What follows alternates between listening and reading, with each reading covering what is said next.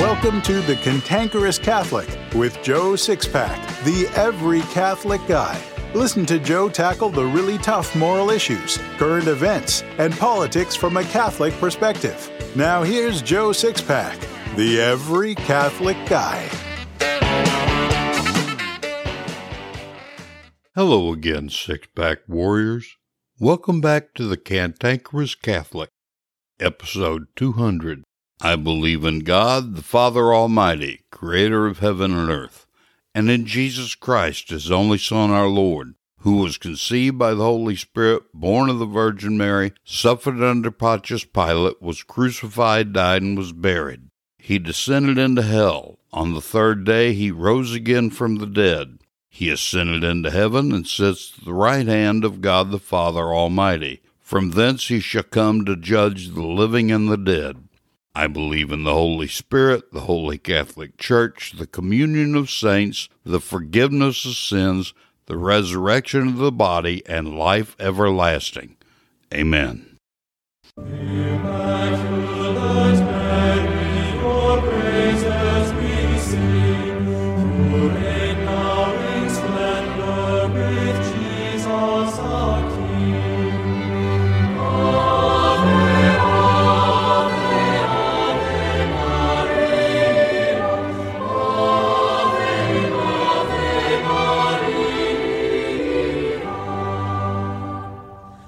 I do solemnly swear that I will support and defend the Constitution of the United States against all enemies, foreign and domestic, that I will bear true faith and allegiance to the same, and that I will obey the orders of the President of the United States and the orders of the officers appointed over me, according to the regulation and uniform code of military justice. So help me God.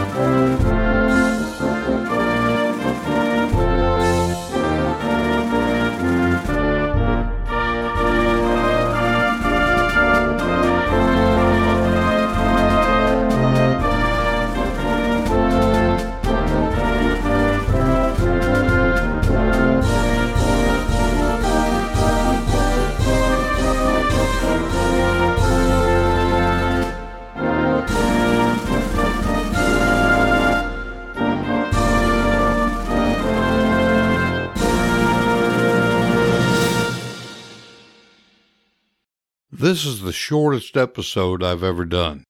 This episode is released on October 19. That means that 5 days ago, the chief of vascular surgery at the VA hospital removed half of my right leg. It actually was supposed to happen 3 days earlier. However, I refused to go into the hospital because I had no one to stay with my wife, who has dementia. I can't leave her here alone. The dementia has advanced too much for that. I have a systematic infection ravaging my bodily organs, but things got a whole lot more complicated. A wound on my foot was progressing and looking good the week of the 3rd. However, on the 10th, it became my enemy. My doctor called me on the 11th after viewing a picture my nurse sent her. She demanded that I go to the hospital immediately.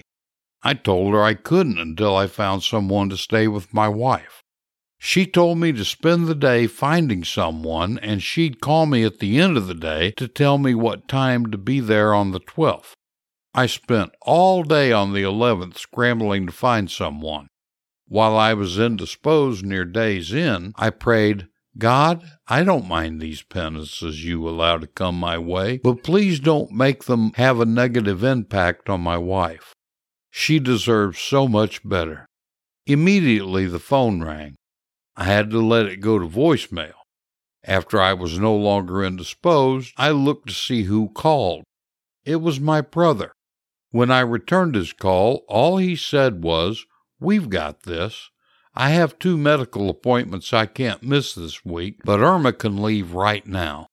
God is so much better to me than I am to him. I went for my appointment on the 12th. My wound doctor called in the chief of vascular surgery for a consult. He took one look at my foot and said he was admitting me immediately. I said he wasn't. Then my doctor and I explained about Jean. I agreed, however, to check in on the morning of the 13th at 6. He said, "You need to realize that if we don't do this now, if you leave here today, you might die before the week's over."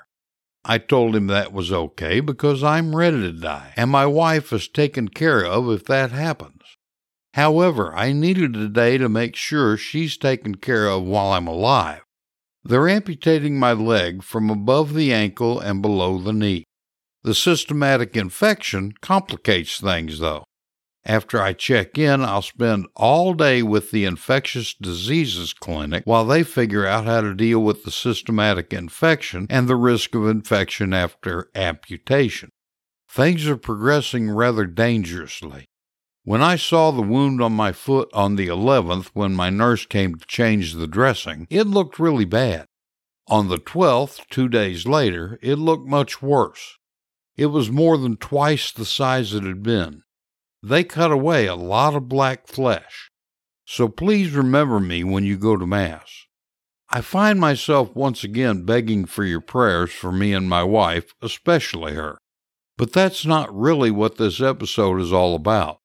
As a matter of practicality relating to this show, this episode is to let you know why I won't have episodes for a while, and I hope I don't lose your ears while I'm away. But much more importantly, I want you to take away a couple of spiritual lessons. The first lesson is that we must be resigned to the holy will of God. I knew all of this was coming. Well, not exactly this, but something.